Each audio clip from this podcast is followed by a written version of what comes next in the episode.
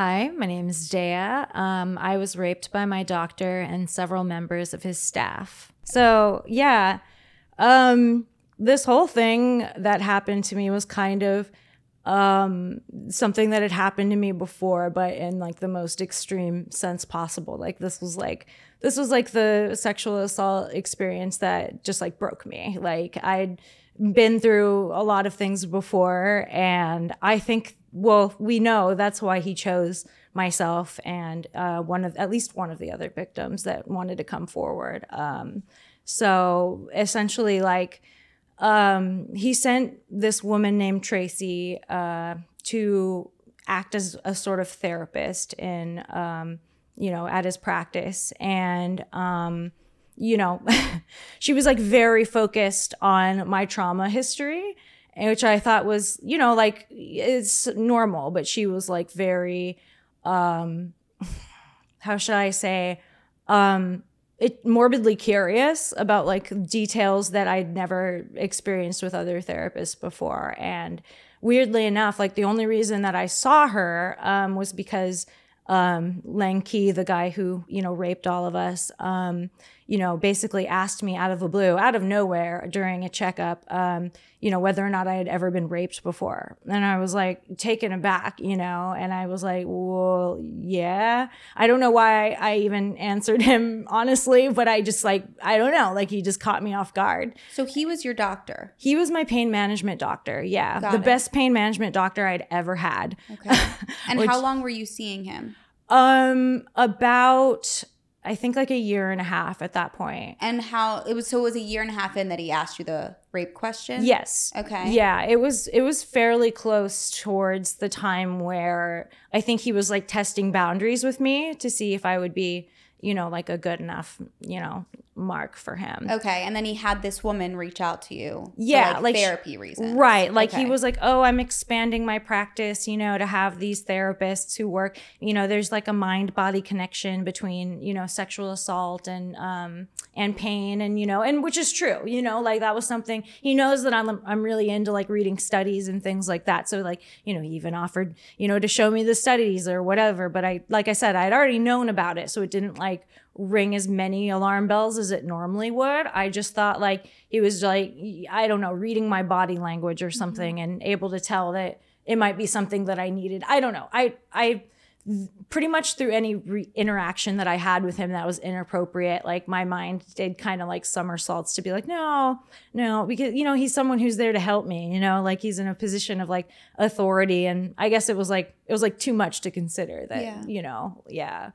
Um, so yeah, like basically like I, I ended up seeing two of his quote unquote therapists. Um, you know, another woman, um, she, went by Sonia Ulrich, and um, she actually wasn't even a therapist. She was supposed to be, um, you know, supervised by an actual therapist. Like she was still getting her hours in, I believe. Um, so she was in absolutely no position to be giving therapy and even less so to someone like me who mm-hmm. had like a very like serious trauma history so um, I thought it was very strange. And she had uh, something that she called uh, touch therapy, where she would like stroke you to like make you, like, you know, stroke your body gently. Like, I don't know. It was really weird. And when she was telling me about it, I was like, I don't want that. Do not mm-hmm. touch me. Don't, please don't do that under any circumstance. Yeah. And um, she was like, well, it works really well with my other autistic patients. And I'm like, that's great. That's great for them. Um, I just don't do it. Mm-hmm. so um, that some, we'll put a pin in that because that comes into play later. Okay. Um, and so like, yeah, so Tracy was extracting all of this information about me. Like she you know, like was asking me about my childhood and things like that. And, you know, she would like grin in this like really weird way, but like, you know, I'm neurodivergent. So it like took me retrospectively to realize what it was that she was doing. But it, I did notice that like, you know, she, it was an unusual reaction um, for somebody to have. And, um, yeah, she would like, you know, she basically like did something very strange that I, you know, that came into play later when we went to court and everything like that. But she waved aside um, some of my like early childhood sexual assault experiences and, you know, even the pedophile boyfriend I had when I was 14, she hand waved that away as well. Mm-hmm. Um, actually, wait, no, I'm sorry. I was 12 at that time. So even younger.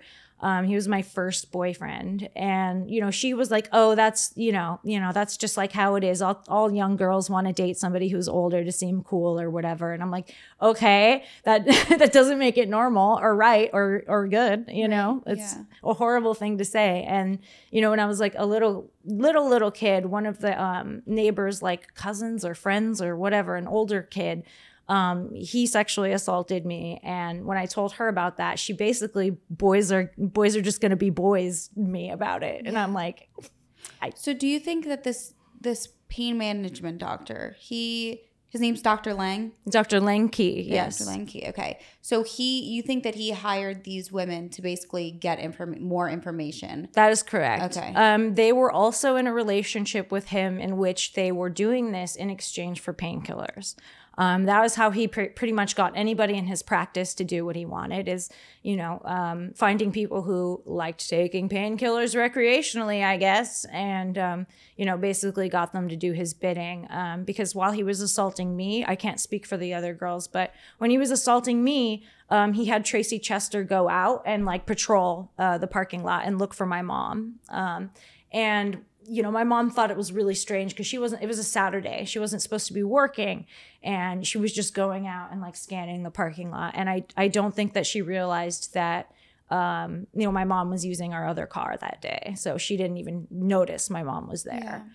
Um, so yeah, they, it definitely was that. And, and the other guy who was assaulting me, Isaiah, uh, Isaiah Torres, um, as far as I know, he doesn't even have his medical license, and he was acting as a nurse essentially um, which is terrifying. Yeah. Uh, he's actually in nursing school, the, the School of the Rockies or something like that right now, and he's living his best life. So um, he was another person who had actually been working with Leng Ky for years before any of this happened. So this is, it's like really harrowing to think just how many people it was. Cause like, more people than anybody could count came forward. They just didn't want to be part of the legal proceedings, okay. which I totally understand. It was yeah. a lot to deal with. And how long was this doctor in practice for, like total? Do you know? I on you know I don't know, but I do know that um, one of the other girls. I mean, it was like it was like a decade ago okay. that he did it. So yeah. I don't think that he had like a a you know resting period in okay. between any of that. Like mm-hmm. he was working at multiple hospitals, um, m- many of them with like elderly patients and stuff like that too, which is just like yeah right. he has no you know he has no hesitation about like who it is. It's pretty much like anybody who's vulnerable you know anybody he's attracted to or not attracted to or whatever anyone he could get in that vulnerable position you do you know? think it was boys and girls or just no it was just women. Okay. Yeah yeah as far as we know. Okay um, but you know, it didn't matter what kind of woman or girl, if they were right. a minor or not, like he really did not care at all. And how old were you at this time? Oh, this was only three years ago. Okay, yeah. so it's recent. Yes. Okay. Yes. Um, but one of the other victims, like she, I think she was like a minor at the time, and um, she's still very young. She looks like a baby. So mm-hmm. It was, um, you know, it just was, it's just frightening because there are a lot of kids who need pain management and, you know, need to go under anesthesia and things like that. And, you know, they're even less likely to like understand what happened because after it happened, I actually reported it to Tracy and she told me, you know, that I had a trauma hallucination. And I was like, the like never heard of this before yeah never happened before but now it's randomly happening to me so i was like mm-hmm. whatever um you know i'm i you know, I initially thought that she was going to like help me report it legally, but it ended up it ended up going much much differently uh, than that when I actually showed up, um, and um, I ended up getting attacked by the doctor and Sonia that time for I think two hours, something like that. Um, and um, yeah, I do. You, would you like me to explain that? Yes, that, please. yeah. And also, before you go into that, okay, what for the what was your pain management like? What was that? So I have scleroderma, Ehlers-Danlos syndrome, and fibromyalgia. I also have uh, torn, bulging, and ripped di- or uh, torn, bulging, and compressed discs in my um, my lumbar, as well as um, you know between like you know the spine between my shoulder blades. Um, you know, there's um, rheumatoid arthritis and stuff that is a result of the autoimmune issues. So Okay. there's a lot going on. Like I really needed to see him Yeah. and have a competent doctor who understood these issues. and Right. he was. Okay. Yeah. All right. So tell us what happened. So, um, in the with the initial assault, I was supposed to go in for what's called a radio frequency ablation, and radio frequency ablation is essentially where it, it's usually like a thirty minute procedure if it's one location, um, and you go in. Um, for someone like me, you know, we're we're put like in a semi twilight state where I can still respond and things like that, but I'm not like freaking out about the pain because normally you don't need anything for it, but for special patients like myself, you have to like sedate me a little bit because of the the muscle muscle tension that happens involuntarily. So, um you basically, you know, you go in, you get your anesthesia, you know, um, they stick a needle in your back and and burn off, um, you know, the nerves that are there, um, you know, every six months or so until they grow back and it helps significantly with pain. So I went in to get one of those as I had done many times uh, before with him, and um, it was just already a really weird vibe when I pulled up, and I have no idea how I knew this, but I just I just like told my mom I was like I, I need you to like come in with me like something I don't know I I need you to come in with me and for some reason like I just started crying and I I don't know something in me just like felt something was wrong and I'll never doubt that feeling again. Um but yeah and she was just she was just like whatever you've done this a million times before you'll be fine blah blah blah so I went in and I first thing I noticed is that there are no other patients there, like no one. There are two people behind the counter, one female nurse and Isaiah. And um he sends the female nurse away, which, you know, I didn't think anything of at the time. I was like, okay, she's going on a lunch or whatever. Um, and I didn't see Tracy, by the way, at this point. I didn't even know she was there. So Isaiah was there and he handed me the uh, tablet so that I could check in. And the way that he was looking at me was like, it made me very uncomfortable, you know. But I just, I checked in, I did my thing, I gave it back to him.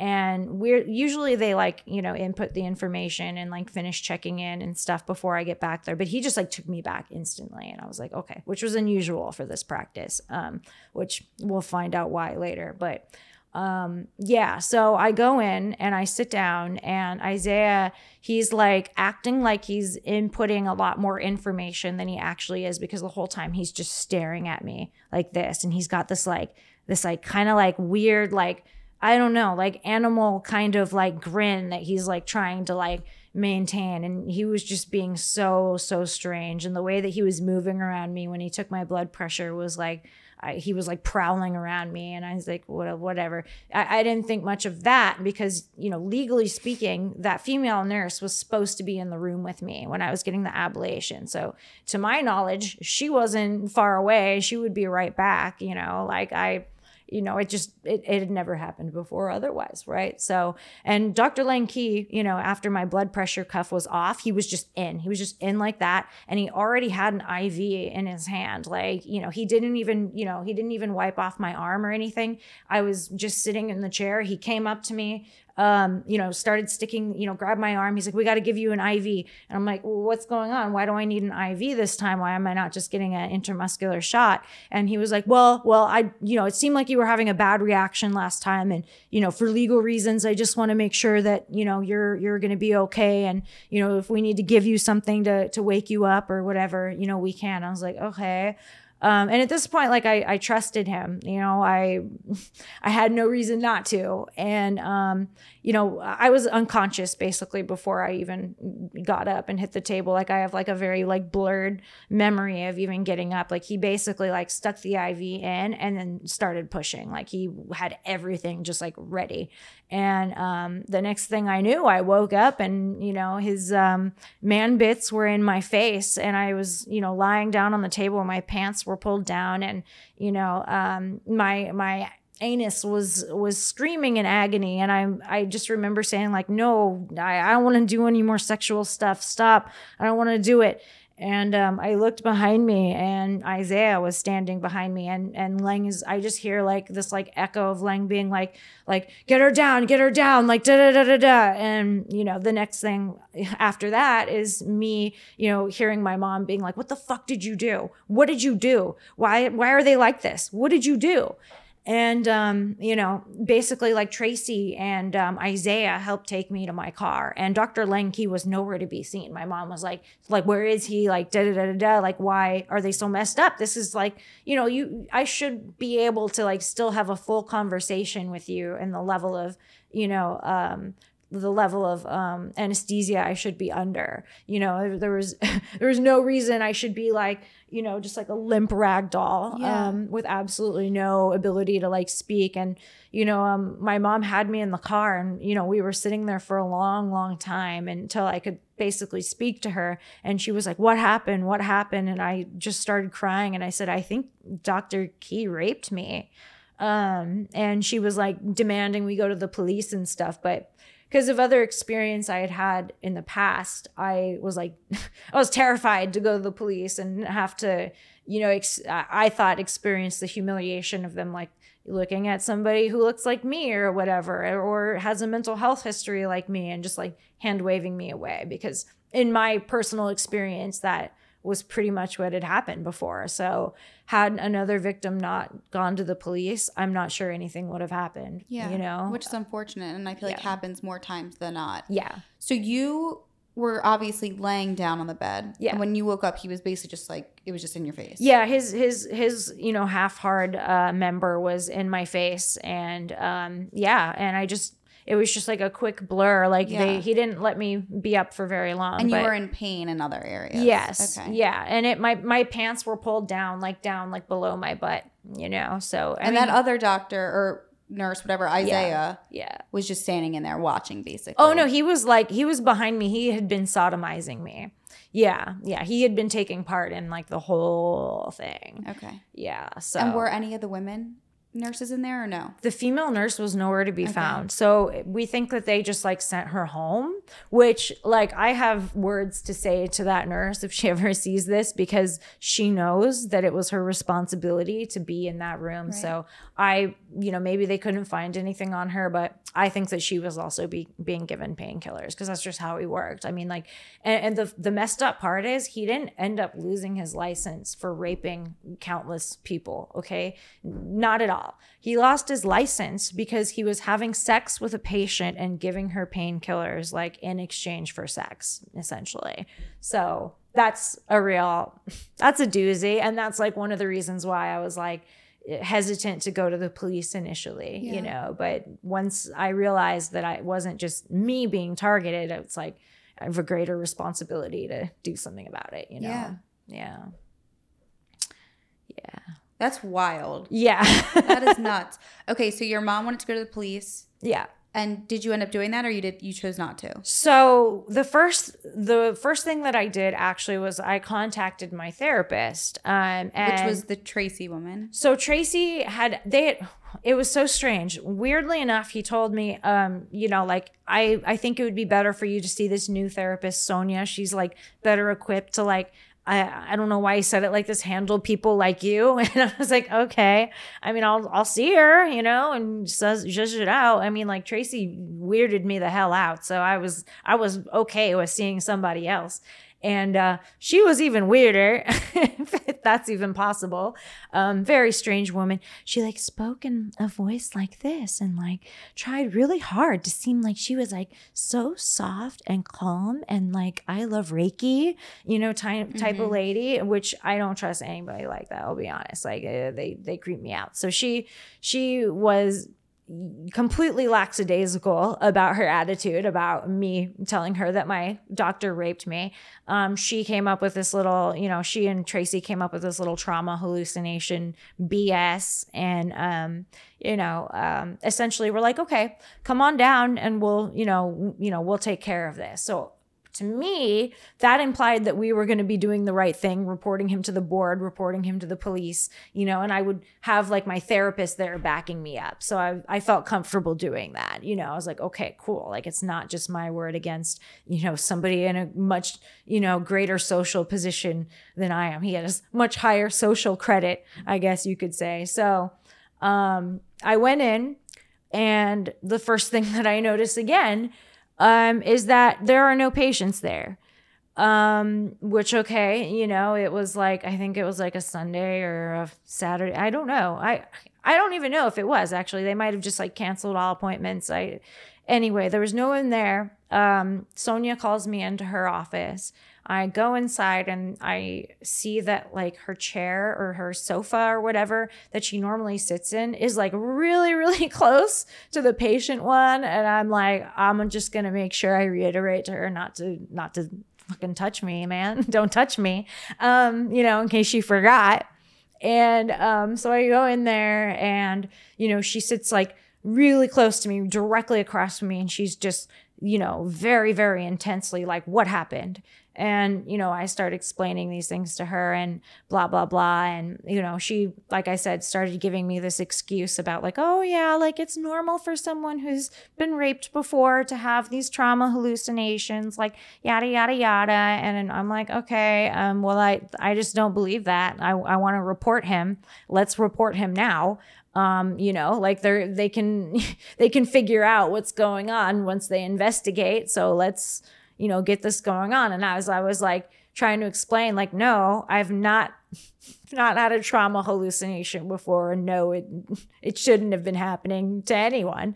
Um, you know, she was like, "You're hysterical right now. You're being hysterical," and I'm like, I, "You." And she, the way that she said it, she sounded absolutely nuts. She was like, "You're hysterical right now. You are being hysterical," and I was like, "I I'm I'm very certain I am not being hysterical right now, ma'am. Like I'm very chill.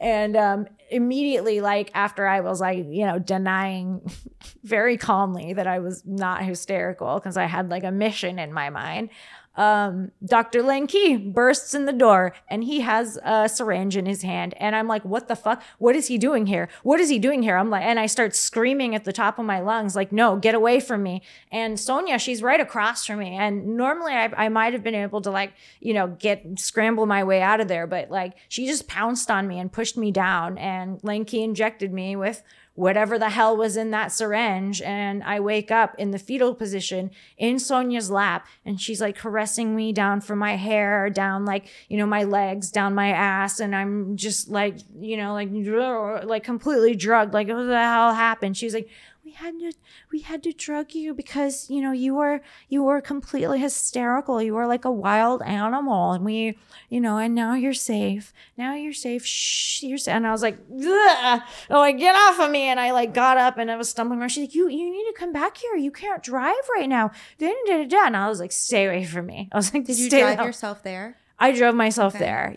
Just I I didn't think that I was going to be under right. any influence yeah. at all. So Do you think he did something to you? Oh, absolutely. Time? Both of them did. I was completely blacked out that time. He made sure he learned from his little oopsie that last time. I was the only person who woke up. Um, during anything. And it's because he forgot, I guess, that I take like extra anesthesia to go down for whatever reason. How long do you know how long you were blacked out for this time? Uh, about like two hours. Yeah. Like, I mean, this conversation I had with her, I mean, it was like within like a matter of like three minutes or something. Wow. It was a very short amount of time before, like, and I was so confused when she was like, You're hysterical. Cause I was like, What is happening right now? I was like, Let's just go to the police. They're right down the street. Yeah. And, like, literally, the police are like right around the street from where he did it. So, like, I mean, he, he just feels like he can get away with absolutely everything. Mm-hmm. Yeah. I cannot believe that. Yeah. Yeah.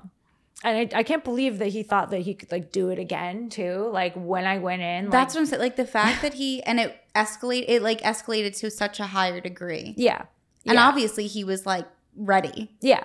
Yeah. And I he could have killed me. Like I ever since that happened and I had that, you know, like uh, that series of druggings, I've had, you know, like issues with like my brain fog and things like that. Like keeping, I have like moments where I feel completely lucid. Like right now, I'm feeling like okay, but there are times where like I, you know, I, I can't remember the beginning of my sentences and I can't remember what I'm doing like all the time. Like I, I used to be like pretty, pretty sharp, pretty on top of my stuff in terms of, you know, um, remembering what I had to do that day or what date mm-hmm. it was, you know. Um, and then I have narcolepsy now too, on top of everything else. So like whatever he did really really messed you know messed me up neurologically and migraines so i had just had 45 injections um you know for of botox for my migraines so mm-hmm.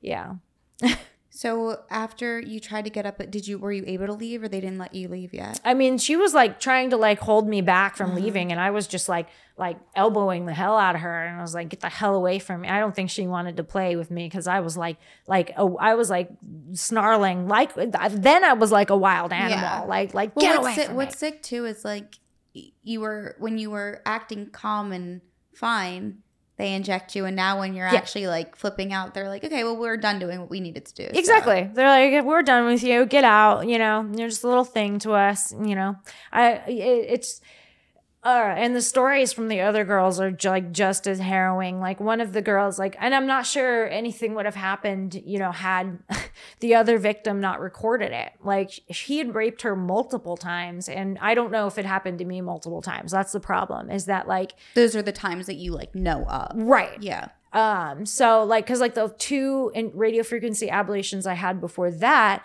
he was like, you know, oh, well, if you don't want to be in any pain at all, like, you know, I'll just give you a tiny bit more and you'll just have like a quick nap and, you know, then. So he was putting you under the other times as well. Two times before okay. that he did. And you just yeah. didn't wake up during that yeah, time. correct. Okay. Correct. And, but like to my knowledge, there were like other people there, there were other patients there. Right. But he had a way of the, the, to my this is what the police apparently said i you know um, they said that he would have a way of like convincing um, the staff members who were not in on it to just like go on their lunch or you know uh, leave, go home early or make some excuse i need you to go get x y and z for me like it has to be done now like mm-hmm. and he mm-hmm. just like listening to the way that he spoke to his employees like i i just knew that he you know like that's very possible for him like he when he was giving me my ablation one time he was looking at that female nurse the one that like was leaving he was like yeah and he's like he's like okay did i get the spot in your back i was like yep I was like, I, it's in the right spot. And he's like, see, it's almost like I know what I'm doing. And he said that like five times during that procedure. And I was like,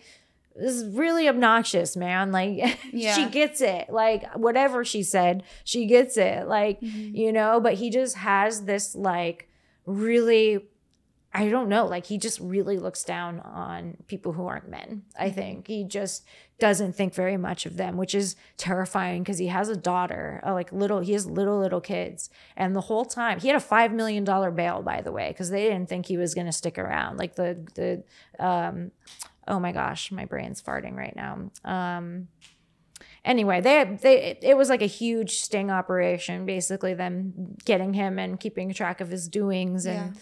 And so on. But yeah, anyway, he was basically just like going to Hawaii with his kids. Like, I don't even know if you're allowed to do that when you're on bail or mm-hmm. not. Like, I, you know, maybe you can, but he was just living his best life. And he made an Instagram or, uh, sorry, a, a Twitter account like on my birthday um, just so that he could. And um, his like little bio says like, "Don't believe everything you read about me." And he's like, oh, like it makes me want to strangle him. He was like posting things about like trans rights and things like that, and you know, like Black Lives Matter, and you know, like um um me too. That's right. Me too. Especially that one really made me upset because it's like he doesn't care about anyone. He doesn't care about anything. Like he just lives for himself. Like he mm-hmm. he is not the kind of man who is capable of having actual empathy. Like it's just all empty, yeah. you know? Um, he only can feel sorry for himself. Like mm-hmm. he only feels sadness for himself, you know? Like he was like trying to intimidate the witnesses um, when when we first went into trial um, he's not supposed to even be on the same damn floor as us until we're in that courtroom. And um, he came up, like, you know, we're supposed to come in early, blah, blah, blah. We were all sitting together. He comes up with his sleazy lawyer and comes within like feet of us. And I'm like, get this man's away from me or I'm, I'm going to bitch slap the dick out of him. He's going to be gone. Get him out of here. Like, mm-hmm. get him out of here or I'll get him out of here, basically. And they were like, okay. They took that very seriously because, like, you know, I don't want to, I didn't want to mess up the case, but like all of the girls started like sobbing and crying and like having panic attacks and shit. And he was just like, he was loving it. He was loving it. And I was just like, oh. So I stared at him in the eyes the entire time that I was testifying against him because that's what he was doing to us. And he was like making the other witnesses like nervous wrecks, you know? And he was just like, so I was like, I'm just not going to, you know, I'm not going to break eye contact with him. Like, I yeah. just want him to know that like I will come for him and, you know, we're not going to let this go. And he tried, he dragged it on for three whole years by switching attorneys over and over and over again. And I have no idea how he did this. His family has lots and lots of money. Um, but he was able to get the judge to not, normally a judge is going to be like, no, stop. You you've changed attorneys three times. Like the trial is happening. That's you know you're wasting our time mm-hmm. you know basically. Like they they don't have a lot of tolerance for you know if it's very obvious that they're just trying to stall the trial which he was. Um so yeah anyway but they, he got it to go on for three whole years until we got another judge who was like, "Yeah, um, you can't do that. Right, setting a date now." so when you left there that other time, and went home, did you tell your mom what happened? Um, yes. Okay. I, I actually called her when I was on the way home. Uh-huh. I had her on speakerphone and she was like, What's wrong with you? She was like, Why are you talking like that? Because I was like slurring my words and like, but I was like so freaked out like i and i shouldn't have driven. Don't don't don't get drugged and drive kids. Um but like i i was so freaked out well, about yeah, being anywhere yeah like i just panicked. I was like shaking like and i was like you know like i dropped my keys like five times like just trying to get into my own car like thinking like oh my god oh my god like they're behind me. And i was like looking behind me. They didn't they didn't even come out. So like i i don't know. So was it after that time that you decided that you were going to go forward? Yes. Okay. So I was like preparing what I was going to say and what I was going to do. I wasn't, I just, I don't think I was like ready to handle a rape kit situation. I think I was like, that was like just on another level. Like I, it was like, they call they call that whole process the second rape for a reason you know like yeah. it's it's a lot so um i wanted to like make sure that i that I, you know, I, I even saw him one last time after that just to see like, you know, how he would act. And he pretended like nothing had ever happened. Like he just like refilled my medication was like, okay, you know, that's, that's it.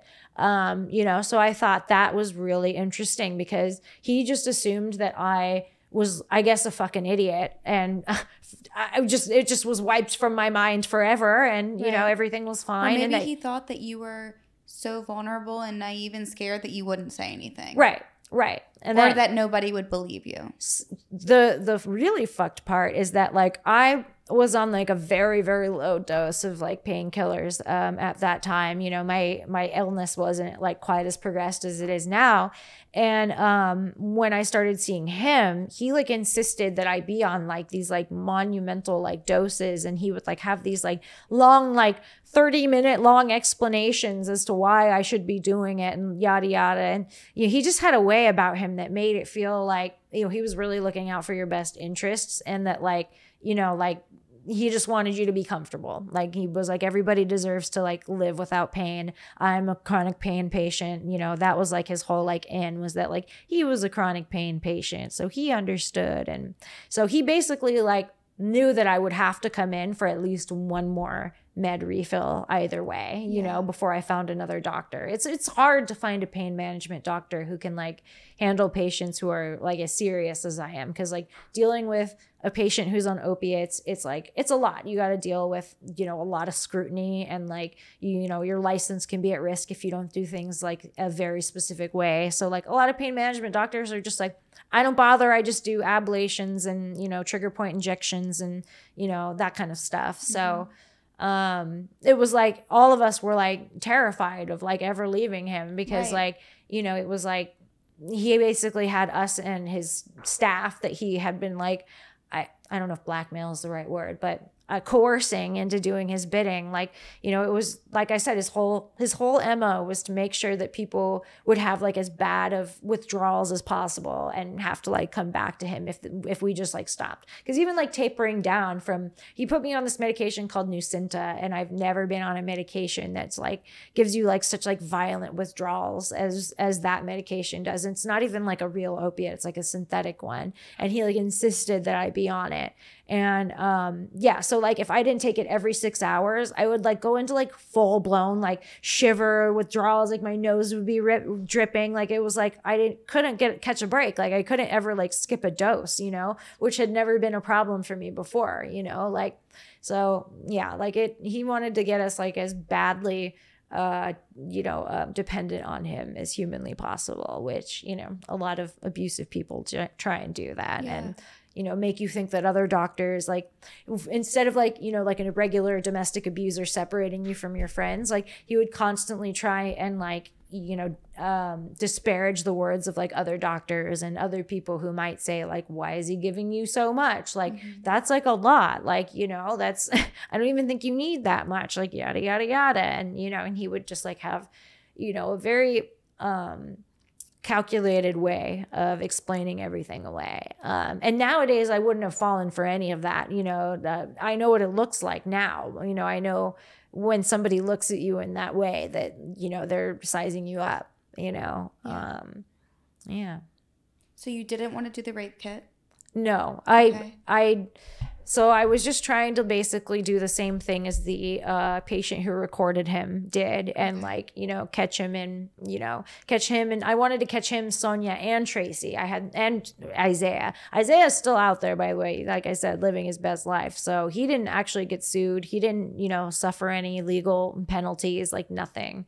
Um, and so yeah, um, I didn't really want to I just wasn't ready, I guess, to do that. now, like I said, nowadays, like I've healed and, you know, moved on to the point where I could do it. But, you know, a, a few years prior, or well, maybe it was like two years prior to all of that, I had been raped by my ex boyfriend. So, like, they also like leveraged that, you know, to like use against me, you know, in therapy and stuff. But, yeah. um, and the one patient that recorded him, I'm assuming she did it secretly, right? Yes. And yes. then did she catch him raping her? Yes. On okay. Yeah. And she yeah. took it to the police. She did. Okay. Yeah. So that that thankfully helped your case obviously right right i mean i had already by the time that she had turned in the video i had already uh gone Were to the, the police first one that went to the i was the second person who okay. went to the police because i think a week after i saw him i called for like some other reason i i, I can't remember and I was like, well, where is he? Like, why hasn't anyone in the office called me back? Like, why aren't you like why it says that you guys are open? It's like a Wednesday. What's going on?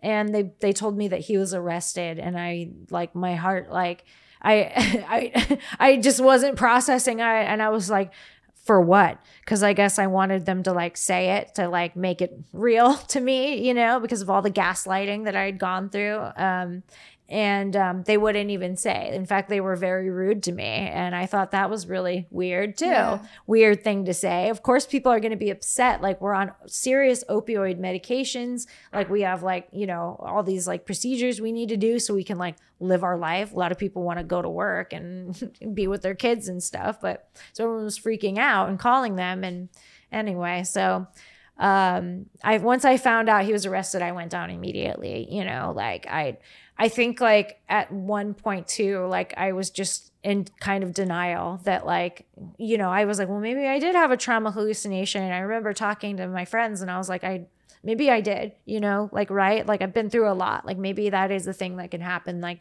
I, I didn't really, you know, uh, there's not really anything like specific to that that I could find, you know, like I, I, but like, you know, I was like, I was like reaching for straws, like grasping at straws, yeah. like trying to figure out a way to like, make it Justify so that it. yeah that like you know it, it it couldn't possibly have happened. He was like my most beloved doctor. He was you know he was the guy who had my back you know the last year and a half as i got my life back together after my ex-boyfriend raped me. Like i started going back to school. I had like a 4.0 gpa but then that also started going downhill too the more he started increasing my dose you know like I would go in. He was like, "What's your pain level?" I'll be like, "Um, you know, like a six or seven, which is like normal for me. Like all the time, I'm in just like agony. That's like nothing new." And um, you know, he would ju- he would just be like, "Oh, time to up your dose. Time to up your dose." And you know, like I don't know, I, I, I think, just like you said, it like sounds like he made his patients so dependent on him. Yeah. Yeah, absolutely. And then like when you're on those level of medications, like your ability to cognitively process things is impaired, you Yeah. know? So like you're not like necessarily like connecting the dots the way that you normally would be. So that's that was another thing too, is mm-hmm. that like you know, and, and and it affects your memory a little bit too as well. So and things kind of like, you know, blur together. So it's it was it was hard for me to to compartmentalize the fact that this this man who seemed so invested in making sure that I could go back to school and like live a you know normal-ish life you know and uh, I had absolutely zero compunctions and you know uh, uh, and hesitation and just like assaulting me like I was like his like sex doll you know worse than a sex doll really you know Yeah. don't even have to drug a sex doll so yeah I like can't believe that happened. That is insane. it's like I I couldn't believe it happened. Like that's why I was like in denial about it. Right. And my my friends were very gently like, "Dea, that's really dumb." They're like, Well, that's what I was to say to you too. I feel like in situations like that, it's almost easier to make excuses. Yeah, especially when you had other like him and then the other two women trying to make you feel like you were hallucinating it and Right. it wasn't real so like, Right. and and then on top of it you are on medication Right. and you were like put under so Right. you start to doubt yourself right, which isn't fair either right. And it's so like it's like strange to think of it now, but you know, like I at the time, you know, normally when you go to a, like a practice where there's like multiple doctors, especially doctors who do like different things, um, you know, like they've got you know their own thing going on you know? Like so to, to even like remotely comprehend that they were all working together for this singular goal was like so mind-boggling to me that like everyone every person something you see there was out to get yeah, you. it's twisted and it's sick. It's beyond sick. It should be made into a movie. I mean like it or a documentary something of the sort. Yeah. and i i because like i personally never want the world to forget what he did. Like he's been trying this whole the whole like three years to like recultivate his image as like mr family man and this and that and well, you that's know all he can do. Right right. Um and who knows you know i mean apparently he was like father of the year or whatever husband of the year but like he was paying his his cut his uh you know patients to have sex with him with painkillers. So like i don't know. I all of all of this is just like insane. Like we've we've we just have no idea how he got away with it for like so long. Right. but apparently he shouldn't have because people had reported him to the board before and do you they know how many people came forward? We we don't even know but my my lawyer said like a lot of people like stated like he assaulted me too to the police. Um and you know like i mean there are like just there are so many people like it's it's been 10 years at least of him doing this like i think it's been like eight or maybe like eight years something like that since he got his license he's like kind of around my age so yeah oh so he's young He's very young. Yeah, so he was like a young, like cool doctor who was like he knew all the new okay, studies. I was like, He's handsome too. I was picturing like Yeah. an old man. I mean, he doesn't look good in his mugshot because, like, I think they slapped him around and he had been so crying. how old was he? At the time he was like thirty-eight, maybe. Wow, okay. Yeah, yeah. So And was- how old did you say you were? um, at the time, I think I was like thirty-three. Okay. Yeah, 32, 33. Wow. Yeah, yeah. I know. It's just like mind-boggling. That is nuts. and how old was the Isaiah guy? Was he around the same age? I actually don't know exactly how old he is. I think he's in his early 30s. Okay. Um, that's kind of what he looks like. Mhm. Um, but yeah, um, I, I still don't know that much about what he's up to other than like he's got himself a girlfriend Yeah. and he, you know, he's he he's going to nursing school now. So that like I said, that told that tells me like he wasn't licensed before. So like who the fuck is this guy? Who is he? And was, is the doctor you said was married, right, with kids or no? the doctor is married with kids. And the wife stayed Yeah. with him. Um, supposedly she's leaving him. I Okay. don't know if that like actually happened or not, or they were just hiding assets or whatever, Right. you know, Okay. because like a lot of us were coming at him civilly for it because Mm-hmm. like we just wanted to make sure we punished him in every humanly possible way because he's only getting five years per person and then he gets there's like this like credit system in Californian prisons. So even even people who have raped people can get significant time reductions by with like good behavior and That like crazy. contributing to like you know a positive prison environment which he's very good at. like he's gonna do great you know he's gonna be in pr- protective Right. custody the entire time you know he's gonna just be in his like little cell with his you know constant commissary coming in because he's rich as hell you know none of his money he got during the you know like committing a felony or whatever like they, they couldn't take his money away it wasn't like a money laundering thing so he still has all that and so I don't know. I don't know what what he's going to be doing when he gets out, but you know, Do you it- know when he's scheduled to get out? um, you know, like they said they said 17 years, but you know, I think they reduced it to 15.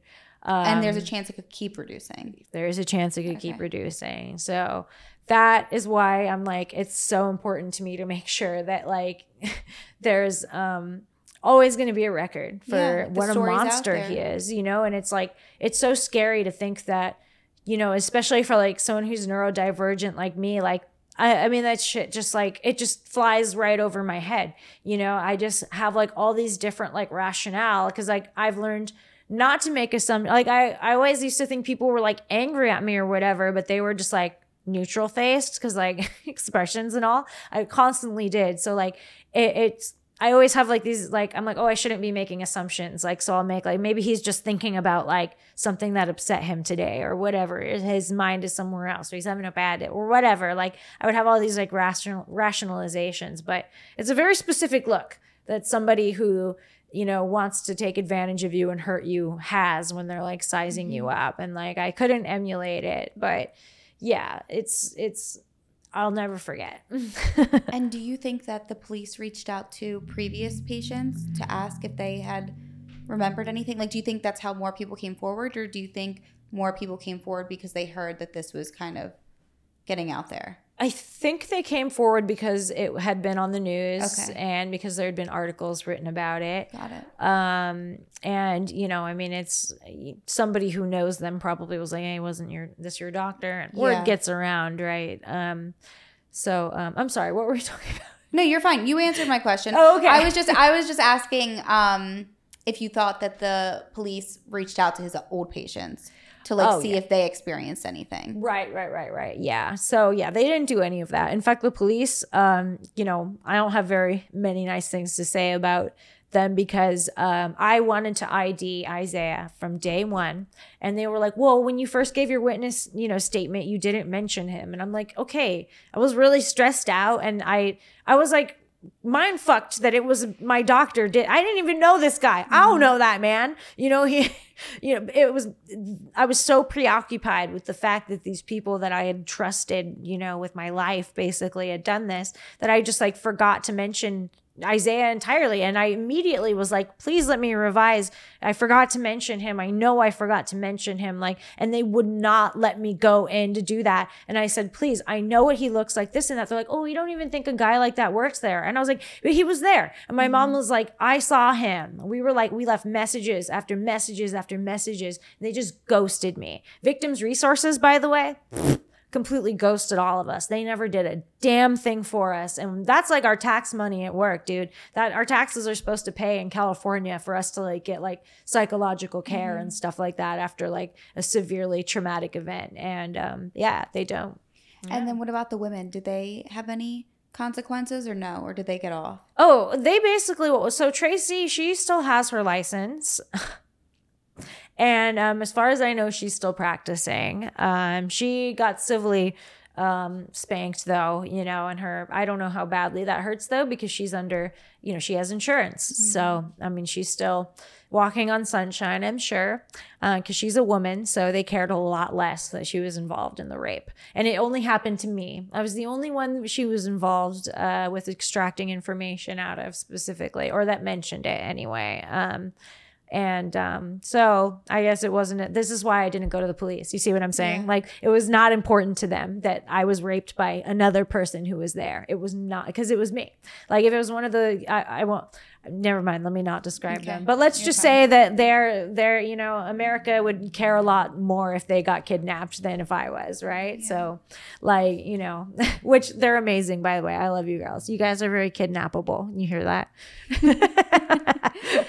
they're, I love those girls. They're Yeah. all, they're all amazing. And then you, so you said that you're still in contact, right, with a few of the other victims. Yeah, one of them I don't. I hope she's okay. I think she probably just wants to put this spot like behind, like Yeah. behind her forever. But I think the rest of us, like we still, ha- we're still like processing stuff, and we mm-hmm. like Well, you know talk. fresh. Yeah, and we talk to one another. Like all of us have like serious trust issues now. Like, and you know, it's.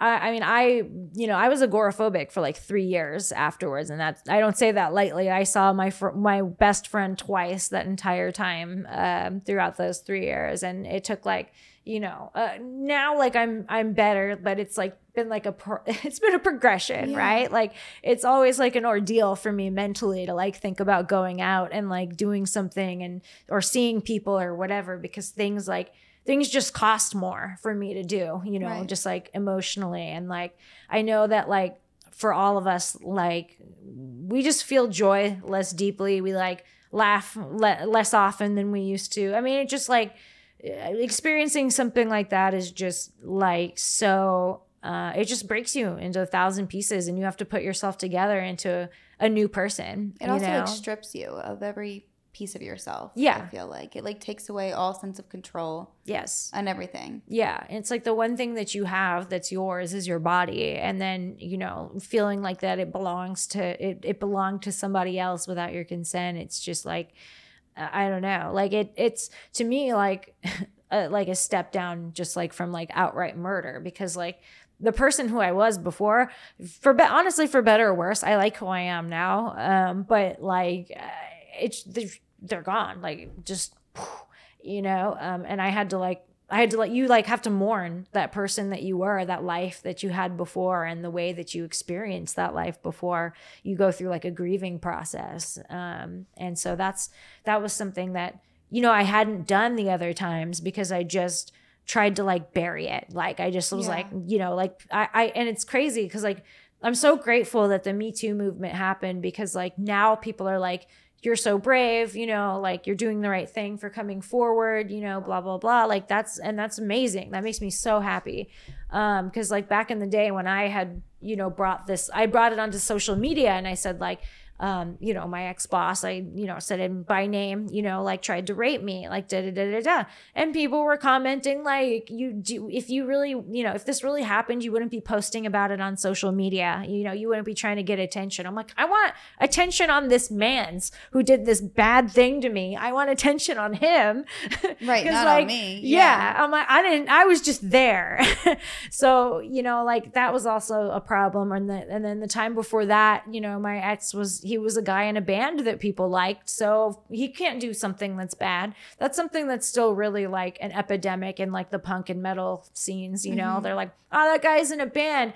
Like, oh, he, you know, he might have raped that girl, but like, I don't know. He plays the bass really well. So I'm still going to listen to their band and go to their shows. It's just like, it's like a, a huge meme within it that like, Yeah. it, it's so like it was so rampant like i've there have been so many times that i've been blackout drunk that like i had quote unquote had sex with somebody that i you know didn't remember or whatever you know at a party or like i got like coerced into it you know and i didn't even know that these things were sexual assault. Like the, it was like so normalized too. So like i i had like a very you know remember my first boyfriend was like a pedophile. So like that was like I, I had already had like a very bad precedent for it. And like my parents were like they didn't have the the tools and for my dad you know the willingness to try and like he like he was like a very like what were you wearing kind of person. Yeah. like what did you do? Like you know you're kind of a slut like blah oh, on that note he when i lost my virginity he was like secretly reading like my my aim you know mm-hmm. messages. This was back in the dinosaur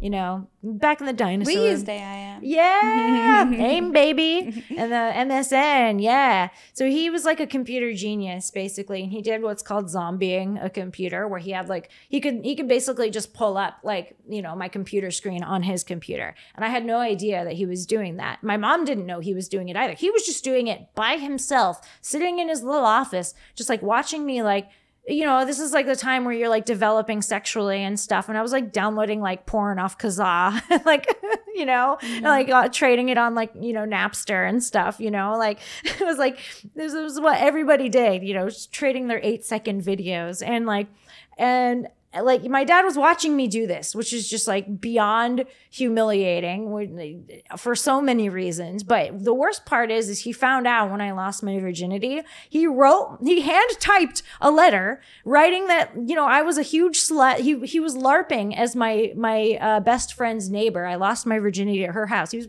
LARPing to be her neighbor or whatever for some reason, saying that he was, you know, completely taken aback by my whorish behavior, you know, having taking advantage of my best friend and having sex at her house or whatever. And it was just like unhinged. It was like eight paragraphs long, just like basically slut shaming me. And I found it and it was just folded. It was our, it was my dad's printer paper in, in our office, the one that we used for everything. So I immediately recognized it was folded you know, three ways. And I brought it to my mom and I, I, I gave it to her and I was just like a mess. And I was like, I, I don't know who wrote this, you know, and she's like, you know who wrote this. And I was like, yeah, okay. you know, like, mm-hmm. and she was like, we need to burn this. We need to burn this and we need to never speak of this again. And I'm like, okay. And that's what we did. We burned it in my courtyard. And um, so I like always had like a very, uh, like distrusting relationship with like sharing like traumas and things like that. Like I always like covered things up with like humor or mm-hmm. whatever, you know, to try and like keep it all all down there, like, you know, um take the piss out of it a little bit so that it wouldn't sting as badly. But it was all like there boiling beneath the surface, you know, like it would have been good probably to have like a better uh like basis on like what is okay touch and what is like normal behavior which yeah. is why i'm like so like at, i'm like so adamant about that being part of like sex ed is like you know what's acceptable and what's not acceptable. Consent needs to be like a big you know like focus and stuff like that because absolutely. I didn't even know i could say you know no in some of the situations i was in when i was really young especially. Yeah. Yeah. And then going back to the trial sure. were you nervous at all going into that, or were, did you feel like, okay, I'm ready to speak my story? It was like a combination of both, right? I mean, because I had gotten so amped up by him coming upstairs and so angry, yeah. I was like, I was like shaking with like rage, and I was like very worried that I was going to mess up my testimony and I was like And he probably wanted to just throw you all off. Oh yeah, that was 100% what he did and you know, um but you know i listened to some like really like really like aggressive music and got myself in the headspace that like i was just going to punch him in the face with my mouth mm-hmm. and um that's pretty much what i did i as soon as i got up there and i sat down like my nervousness like kind of drained away and i just kind of like was really focused on what it was that i had to do like it, it just all went away I so guess. did they have each of his victims go through and tell their experience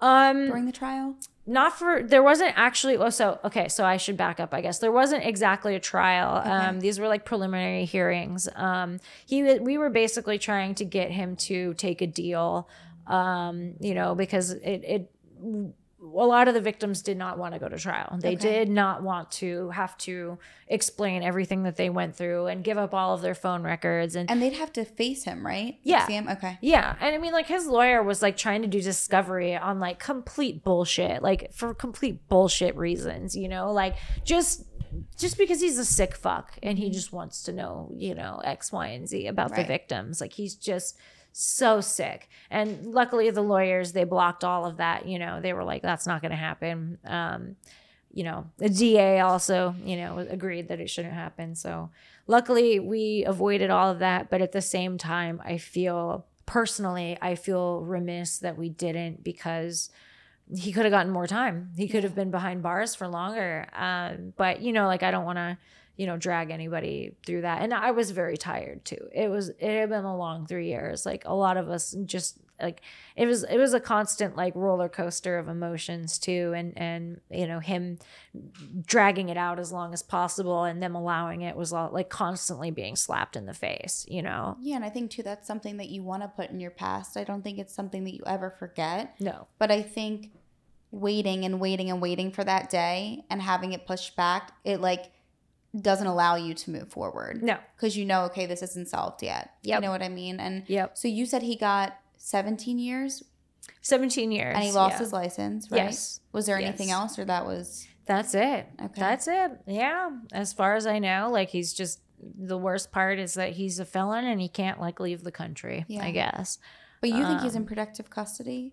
Oh, I mean, he's a sex offender. So, I mean, that's there's I I mean, like So is much that what they do when you're a sex offender? They wow, okay. Yep, yep. And I guess it really depends on the state and it depends on how much they hate you. Sometimes they will release certain prisoners, you know, into the general population, you know, just to be like, bye. Um, but like, yeah, you I'm just I I try to keep my opinion out because you know, but yeah. I don't get that. I don't get it either. I, you know, Like, why are you even in jail if Right. you're just gonna get special treatment? well, like regular I don't people. care what anybody says. It's special treatment. Right. No, nobody else gets put in PC. Right. Like, why, why, why him? Like, people with cancer are in like general population, like much of the time. But like a, a serial rapist or a pedophile or whatever, So they're the just pedophiles like, and the child molesters are in productive custody uh huh.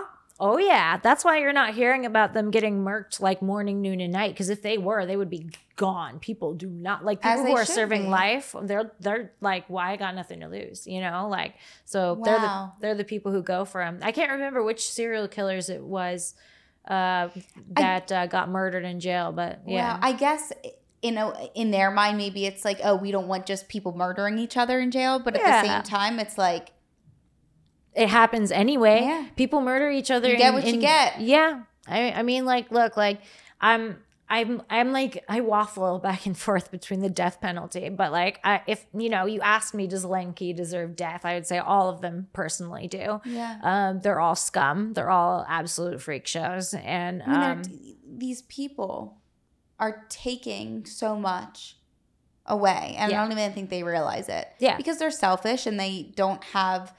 I think you said what empathy. Like they don't have anything. It's empty. no. So it's like they don't even realize what they're doing to people that do have all these things. Right. They're just stripping them of it, Right. and it's like that's something that you can't just get back. That doesn't. You know that doesn't go away. No, no. There are a lot of people who are like, you know, they're.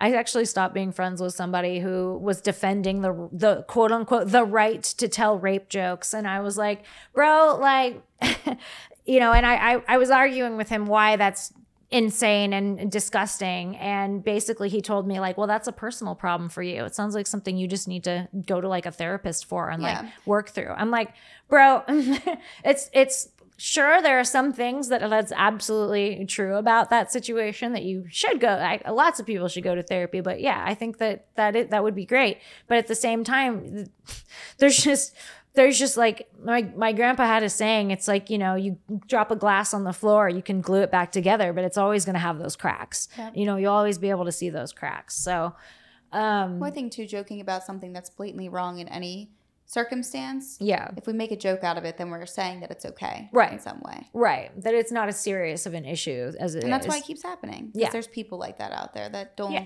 Think it's a big deal. right Unless, you know, of course, if it happened to them, right things would be different. Oh yeah. Well, you know, I mean, obviously, all of us are just lying about it, you know, for Mhm. attention, you know, so we can get uh, Twitter likes or whatever. I don't know. I don't know.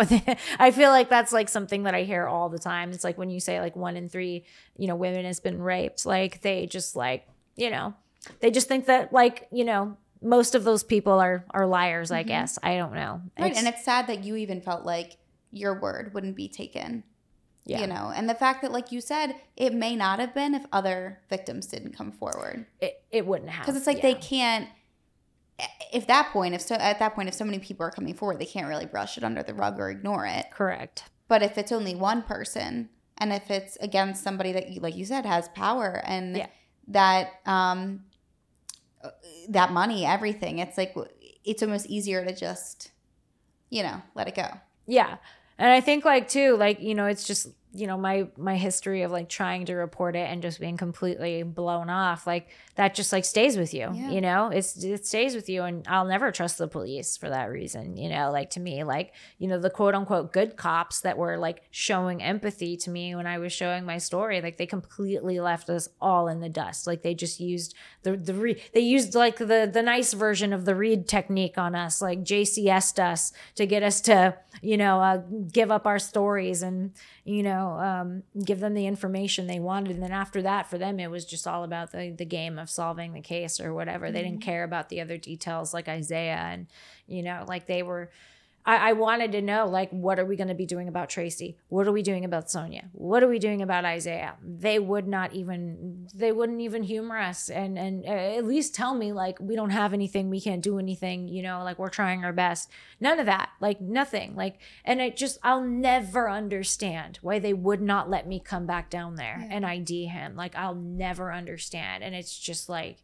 maybe because they think like i said because like my mental health history and stuff like oh well they're not going to be a good witness because of you know their mental Right, health waste history of time, too Right. much work. Yeah. and I'll just say this people who are mentally ill don't deserve to be raped or not believed Right. when they, you know, say that they have been. I mean, like, it's just like, it just really is very frustrating. Um, Absolutely. and I, yeah, like, you just, you're just used to, yeah, you're just used to it, basically. right. Which is horrible. Yeah. Yeah. Agreed. It's crazy. Yeah. Was there any other points that you wanted to hit? Let me think. Uh, let me see here. Da-da-da-da-da. I feel like you did such a good job though too of like you went like step by step. It was a, a really good job. Oh my god, it was all worth all the And it was very um like it kept my attention. Like it was like like I was very It was in gripping? Yes. Oh. No, because it's like you because you know like like I know that you said you were worried about like rambling. You didn't at all. Like it was just very you did a great job. Oh, I'm so seriously. glad. Yeah. I'm so glad. I took a couple seconds to like Yeah, zen no, up. you, you crushed it. Seriously, you did great. awesome. But I want to make sure that there was nothing else that you wanted to throw in there, add in there. just trying to think. Um, I honestly feel like I actually got it. Yeah.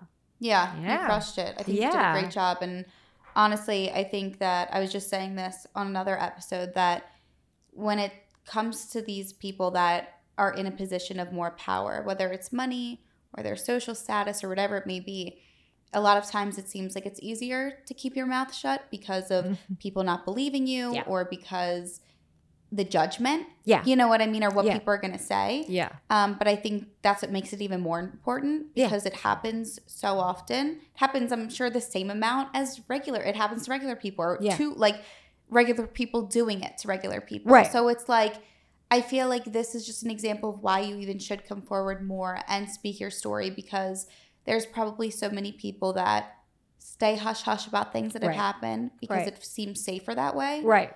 But you coming on here and sharing your story allows other people to feel heard and not Yeah. alone. Yeah. And I always say that. And that's so important because I'm sure, you know, even if back when this first happened to you, if there was something that you watched Yeah. that you were like, wow, like I don't have to feel alone, or here's somebody else that experienced something similar. That's why I contacted you guys Yeah. actually. It was because I was listening to the stories and I was like, "Oh my god." I'm like I I love that people who have been through these like insane experiences that actually, you know, normally don't get told that Yeah. normally we suffer in silence, you know.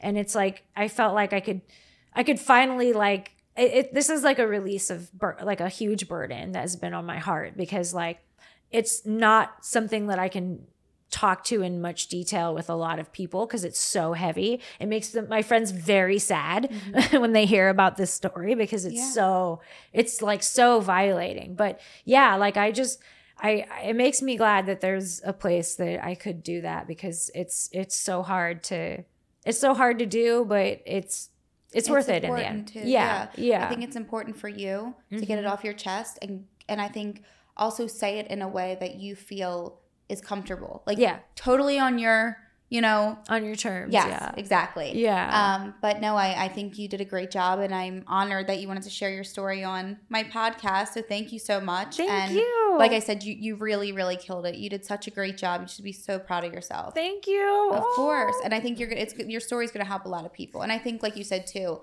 the other victims that this happened to, I'm Yeah. sure that they're going to appreciate this a lot. So it's Yeah. almost like you become that voice for Yeah. them as well. I was just talking to one actually right before I got Aw, here. yeah, no, you. Re- it's like you're a voice for everybody at this Yeah. point. So that's great, and I definitely agree that this shouldn't be something that just because he is in jail now that it's not still reminded of like this is who he is, this is what he did. right. That's Exactly. what should happen. He's really good at like reinventing who Mhm. he is. So that was something that I really wanted to nip in the bud because I mean, he's going to find some other field that he can go in and do the exact same thing. Right. So I want to make sure that whoever employs him, this And video, people know I the mean, name, yeah. mhm, it- and they will. And it Right. makes me very, very relieved to know that this is at least something that we can do. Because, you know, uh, like I said, even if the police don't believe you or the police don't care, it's still good to, to like put it out there to make say sure you have that a voice for a reason. yeah, so. yeah. So at least like you know, sometimes if you just say it and then sadly something else happens, then and they speak up,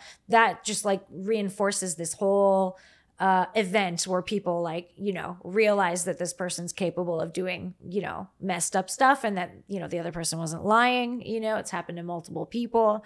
I Um, think too, like the more people that come forward in situations like this, the more it makes other people feel and have that courage Yeah. to do the same. yeah, And I think that's important too, because it can be, t- it's terrifying. yeah, it is. and I think and it's scary, it's terrifying. Nobody wants, even like you said, you don't want to go through the aftermath of having to relive the experience and tell it in detail Yeah. over and over and over again. Yeah. So it's like people, like I said, they rather just not deal with it. yeah, But I think that once again, you speaking your story would give a lot of people courage of like, if she can do it, I can do it. yeah it feels important. it feels really good to do it does it's it it feels so good to like just take it out of take it out of uh the hole inside of you Yeah. and and you know try and like manifest it into something that can i don't know have a positive effect like that's been like my whole journey this entire time is trying to like you know turn shit into gold essentially and i Mhm. feel like i've been doing a really good job at it and i've been living my best life you know they say the best revenge is living well i still say it's life in prison